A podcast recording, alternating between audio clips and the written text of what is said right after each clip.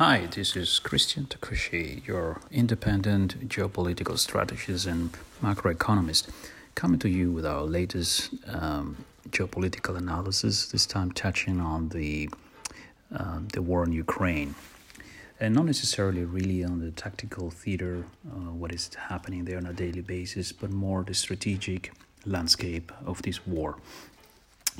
As usual, our research is focusing on that which consensus is underestimating or overlooking. And we're focusing surely on strategic issues uh, that that actually could matter um, medium term, long term.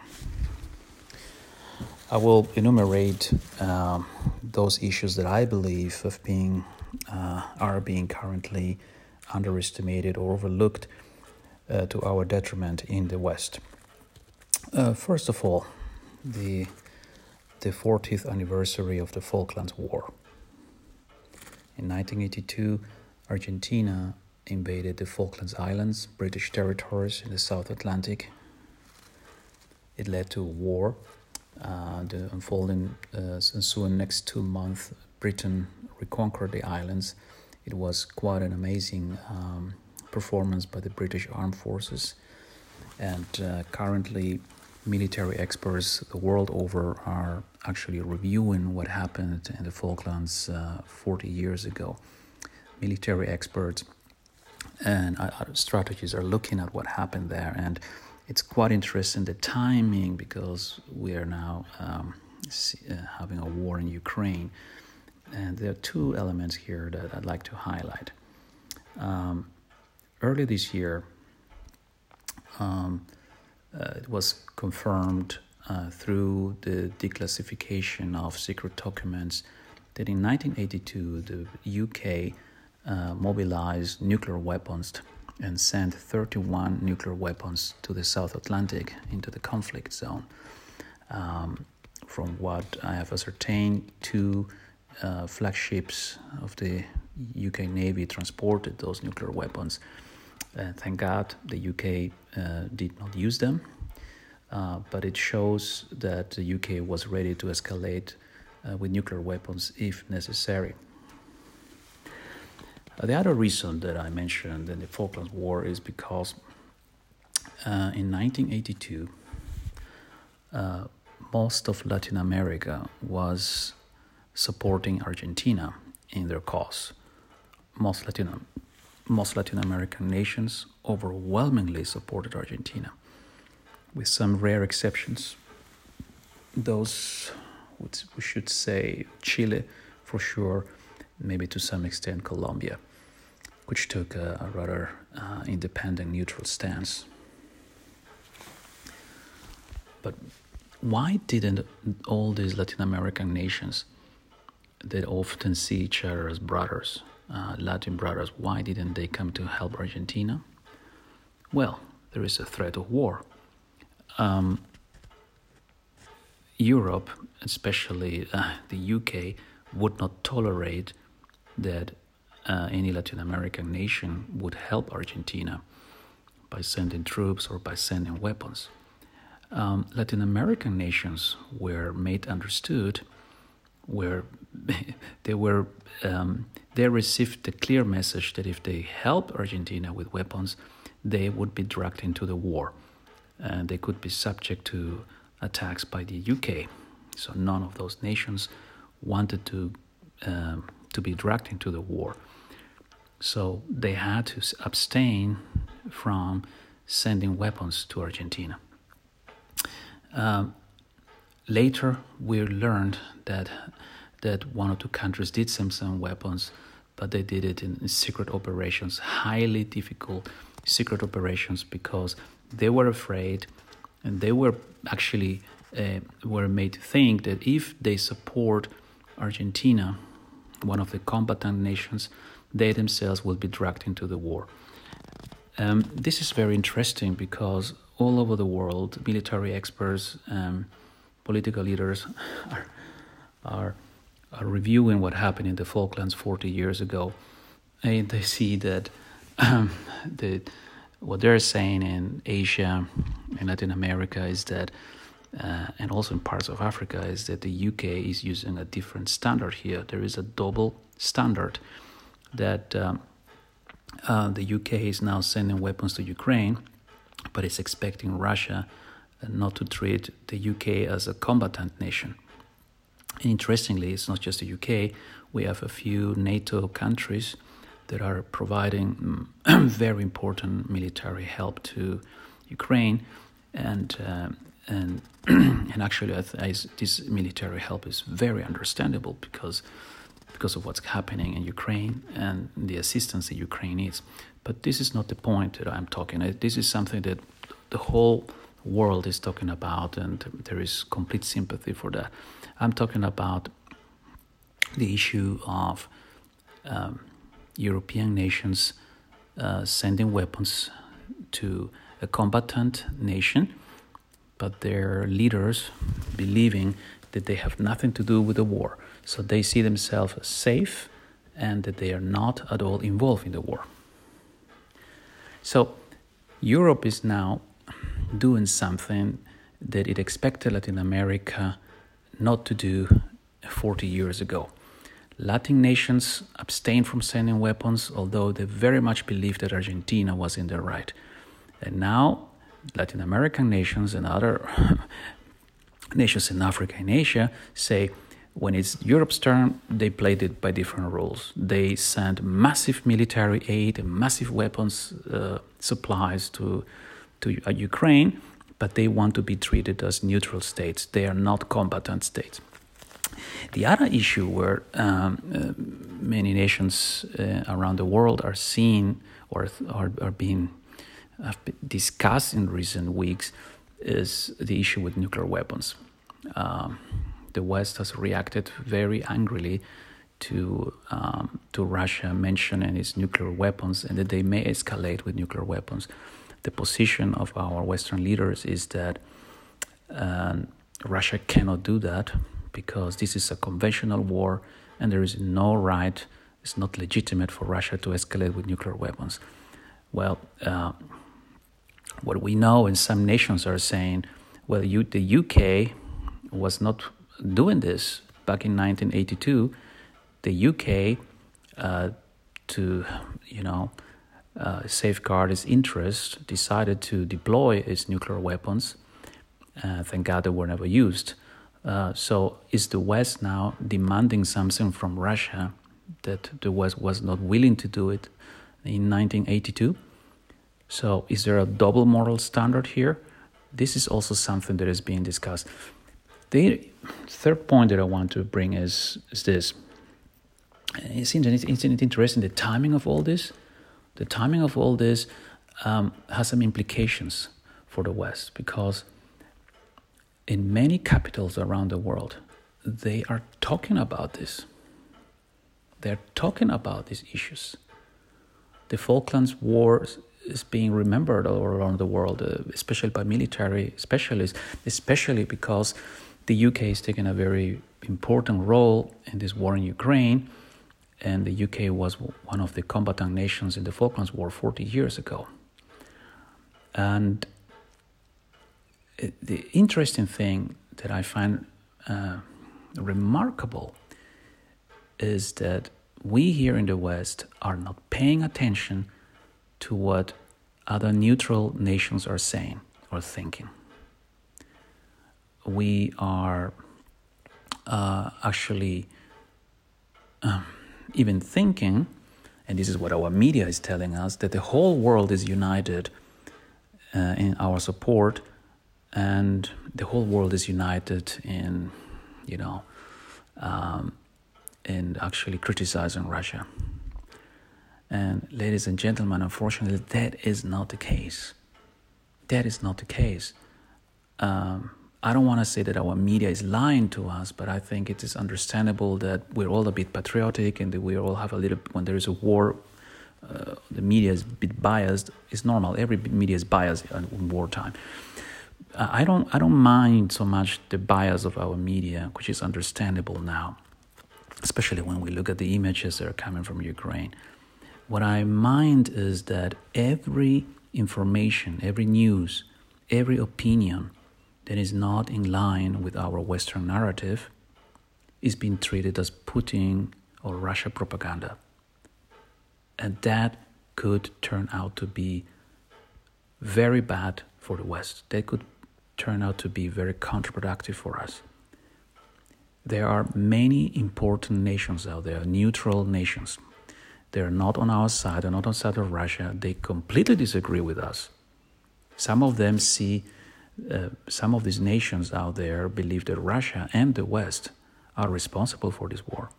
There are even important nations out there that believe that the West has prepared and planned this war, that the West has orchestrated this whole war. Some of the nations that voted in support of our UN motion have reported that they were pressed, pressurized, coerced, and threatened by the West to do so. Where is the explanation to it? Is it true or not? Have we coerced some nations to vote with us? Did we apply threats and pressure for them to vote for us?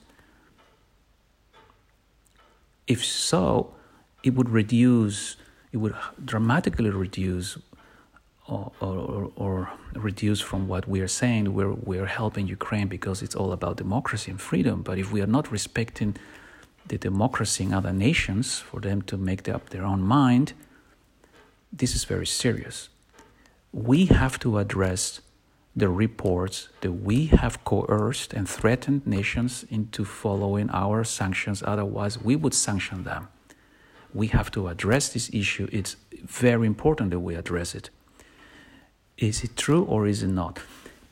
And the reason why I'm saying is that by the perceived pressure we put on other nations, there is a backlash. The West has never been this isolated in the world, around the world like it is today. And our media is not reporting about this backlash. Um, in Latin America, in Africa, in the Middle East, in South Asia, in the Far East, I mean Northeast Asia, and in Southeast Asia, the West is widely isolated. Many nations there are distancing themselves from us. And at the last UN vote, where um, uh, Russia was expulsed from the UN Human Rights Council, uh, I saw many Western leaders and media saying the whole world is united in this. Uh, sorry, I have to say uh, according to from according to the data I've seen, 47% of the nations out there did not support our motion. They did not. 47% is a lot. And some of the nations that voted with us reportedly said that we pressured them, we pressurized them.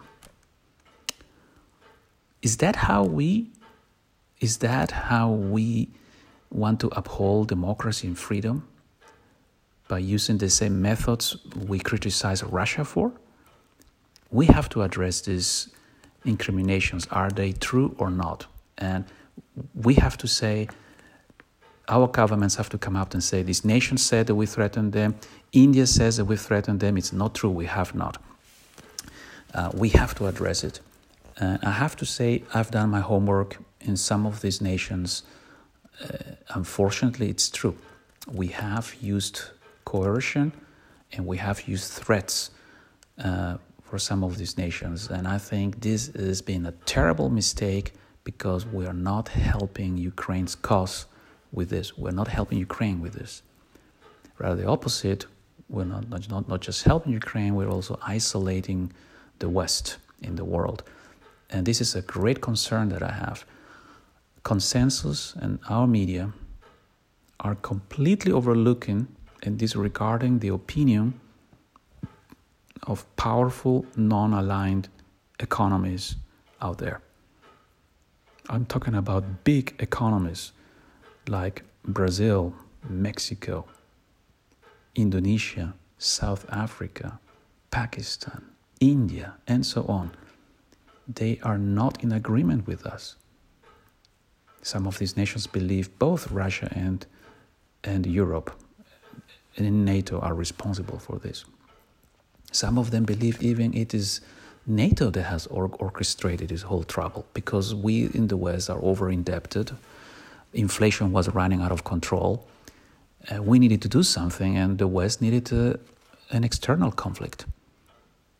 We have to address we have to address those opinions, and this is why this um, um, these complaints of Western double standards, these complaints of Western Western double standards or Western mor- double moral standards have to be addressed.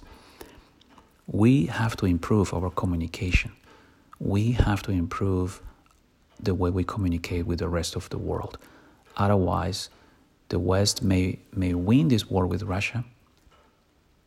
It may win this battle with Russia but it may lose the rest of the world. The rest of the world may not want to follow us later. And ladies and gentlemen, it matters because these countries could start veering away from the West. They may start using their own currencies. They may start using commodities as currency. They may start using gold.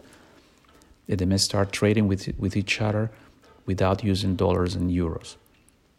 And if they start doing so, we won't be able to live beyond our means. The West, Europe, and the US are highly indebted, basically, they're basically bankrupt, uh, and we can get away with this because the whole world uses our currencies, and the whole world uses our banking system. Uh, so we have to treat uh, these other continents, these multi-aligned nations or non aligned nations with some respect, and we have to listen to what they're saying. Um, let me just tell you the example of India. India is a very important nation. India actually could decide the whole West East conflict. The whole NATO conflict with Russia and China could be decided by India. India has maintained neutrality all these years. But recently, recently, twice in one month, uh, Western leaders, uh, I think, made a mistake to arrogantly put pressure on, on India and tell India what India has to do. India took it as a threat, and we doubled down. We doubled down. We threatened India. Uh, to follow us in our sanctions against Russia or face consequences. And, ladies and gentlemen, we should not be talking to an important country uh, like India in that way. Um, that's that's not really serving our strategic Western interests. That's not even helping Ukraine. Um, we have to be to, we have to be able to do better in explaining our position, in explaining why we are supporting Ukraine, and we should not uh, we should not resort to such um, tactics of pressure, coercion, or threats because they really diminish uh, the standing of the West around the world, and they actually only confirm to many nations uh, that we indeed use double moral standards. We anyway have to deal with the fact that uh, the 40th anniversary of the Falklands Islands War has um, drawn the attention of what happened in 1982 to a lot of military experts and nations out there. As I mentioned earlier in this um, podcast, uh, the UK and Europe uh, including the United States, expect and the United States expected Latin American nations to abstain from sending weapons to Argentina. We forced Latin American nations to abstain and not to send any weapons to Argentina. Uh, and we basically told them you give weapons to Argentina, you will be attacked, you will be dragged into the conflict. Um, currently, we are not doing that. Currently, we're sending weapons to, to Ukraine, and we're telling everybody that there's no problem, that's normal, that you can always send weapons, you're not yet a combatant, no one has to treat you, no one has to drag you into the conflict. Um, the world hasn't changed so much in 40 years. Um, also, 40 years ago, the UK was very ready to and willing to deploy nuclear weapons and to eventually escalate into a nuclear conflict. Uh, but we are telling Russia that they cannot do that. They cannot escalate uh, from a conventional uh, warfare theater into a nuclear one. That that escalation is not admissible or legitimate. So these are these are things that we need to address, and we better address them publicly. Otherwise, we may lose more support out there in the West. Sorry, out there in the world outside of the West. There is another point that I also want to, to mention that I believe we are overlooking. Um, I hear many experts, even military experts and political leaders, talk in recent weeks um, about the the impossibility, inadmissibility, the the the the impossibility really the of this scenario of a nuclear warfare. Most of these political leaders and experts say a nuclear a nuclear war is out of question, is impossible, inadmissible, because the Russians know that if they use nuclear weapons, that there is no winner. There will be no winner. And um, I am surprised to hear this. I don't know if this is part of propaganda or part of just a certain narrative, because this is actually the view that we had in the 1960s and 70s, uh, given the weapons that we had back then during the Cold War, and given the fact that we had two blocks, only two blocks, um, and any use of major thermonuclear weapons back then would have indeed meant complete destruction of both sides, basically of all mankind. We call it MAD, mutual assured destruction. But, ladies and gentlemen, two big things are different this time. A, technology. One of the two parties, especially Russia, has developed um, tactical nuclear weapons en masse. And this has changed this has changed the whole landscape. With the rise of tactical nuclear weapons, there are now a lot of opportunities and new possibilities, opening new scenarios for, for warfare scenarios where you can avoid a complete annihilation of the human race. So, um, this, this means there is now a possibility of limited nuclear warfare, limited in the damage and the casualties and the implications. The second thing that has changed is that back in the Cold War, there were two blocks. The whole world was divided in two blocks the Soviet one or the NATO, the, the, the Western one. Basically, most nations in the world were in either one of these two blocks. Every nation knew to which block it belonged, and it knew where the neighbor is. Everybody knew which side you are. This has changed dramatically. Over the past 15 years, it has become everyone for himself. And who is responsible for this? We. We have initiated this. It's everyone for himself um, we have now in the world more alliances than key nations. Yes, back in the Cold War, we had two alliances the Soviet Pact and NATO. Today, we have many, many alliances. There are many alliances, there are even secret alliances between two countries, three countries, four countries, just five countries. So we have even within NATO several alliances. Take example of Turkey. Back in the Cold War, Turkey was just member of NATO. Today, Turkey has a cooperation treaty with with, uh, with China. It has cooperation with uh, with with Russia. It has cooperation with Israel. It has a cooperation with NATO countries. Uh, it, I'm just giving you one example. There are many nations that are in different alliances, in different pacts, in different treaties. Basically, you don't know who your real friends are. It's, as I said, everyone for himself. Even NATO. NATO is now portraying to be very united, but ladies and gentlemen, it looks united, but it's not as united as we portray it to be. And it is a highly asymmetric alliance where the US, as a superpower, and the UK and France to some extent are responsible for the protection of 27 other members. And most of those members are relying on Article 5 for their defense, but they forget that um, it's also the case that one NATO member can drag all the other 29 members into war. Yes.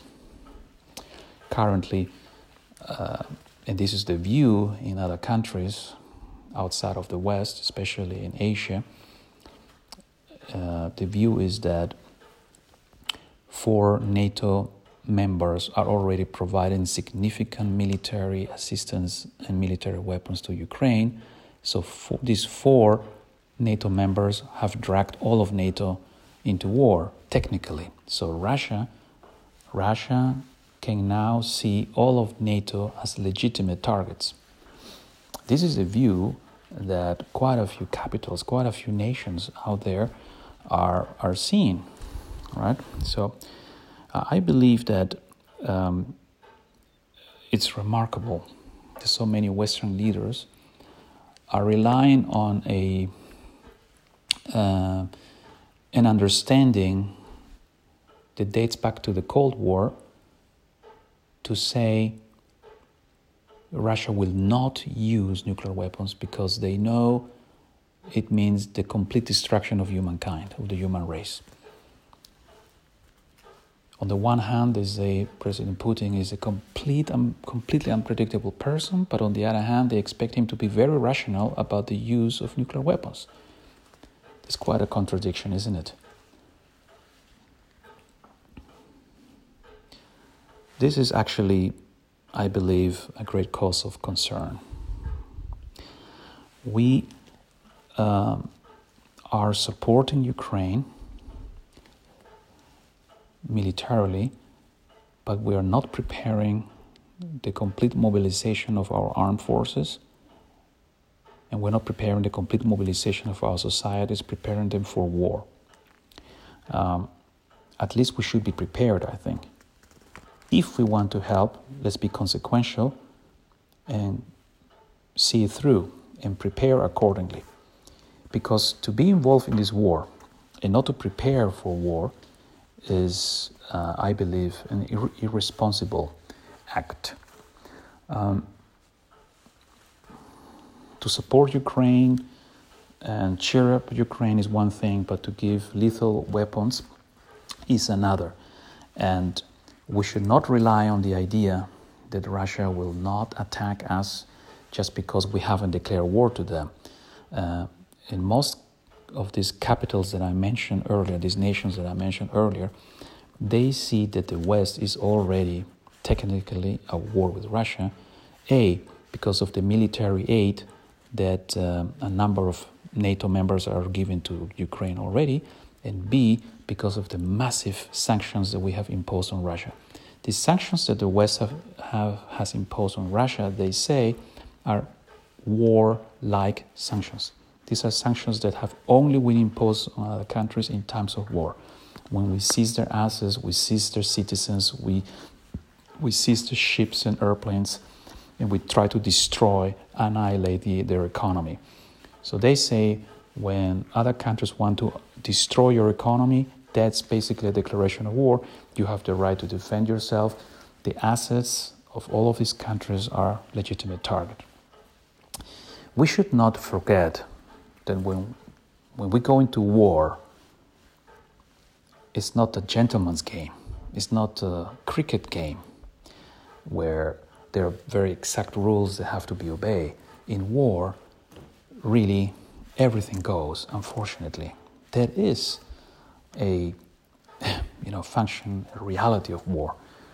Um, that's a reason why uh, we, the West, uh, killed 25,000 civilians in one night during World War II, or 50,000 civilians in one day, or 100,000 civilians. We burned them alive. That's what we did in Japan and Germany. We, we, we, we use incinerating bombs to burn, to kill thousands of people in one day.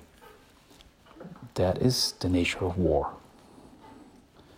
And um, we have to actually understand that when we go down that road, that unpredictable things could happen. Therefore, uh, we have to be prepared. My suggestion was back in this winter, at the beginning of the winter, that if the West, the EU and NATO want to help Ukraine with weapons, that we should mobilize our armed forces immediately.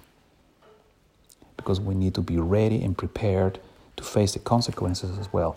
Not only that, if we had mobilized our armed forces, maybe Russia may have not invaded Ukraine because it would have seen that the West is really serious. What we are doing right now is to some extent a half hearted effort, right? We're sending military aid, we're sending weapons, we're telling the Ukrainians where the Russians are, we're sharing military intelligence. But uh, our leaders say, oh, we are not involved in this war at all. We are not involved. No, no, no. This is just between Russia and the, and the Ukraine. And Ukraine, we don't have to worry. Uh, we are not combatants. We are not involved in this war. Is that really the case? And they say because we haven't declared war to them, or because we haven't sent, uh, you know, uh, you know, our latest military weaponry. Um, Ladies and gentlemen, there's no such a rule or such a treaty that says you are at war by doing this, but you're not at war if you don't uh, if you if you do this. There's not such a thing. There are not such rules. There's not there's not a rule book for when you are considered an enemy or a combatant. Um, in the eyes of many nations out there, NATO is already technically at war with Russia. They think that the, the West has already declared war to, to Russia economically, but also uh, by, by weaponizing or providing weapons to, to Ukraine. This is the view, it's not all around the world, but some nations out there see it like, like, like that.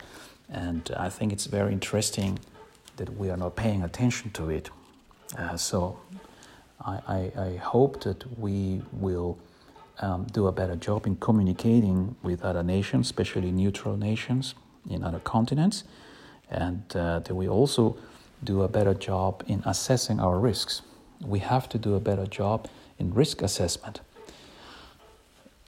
We did some miscalculations, and those miscalculations led us here. And it's important that we don't add more miscalculations uh, to the ones that we have done already.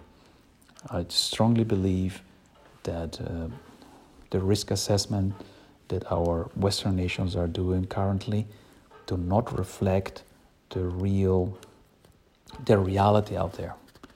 I, I think that um, um, the West has to do a better job in uh, preparing for the eventuality of military conflict with Russia and with China as well.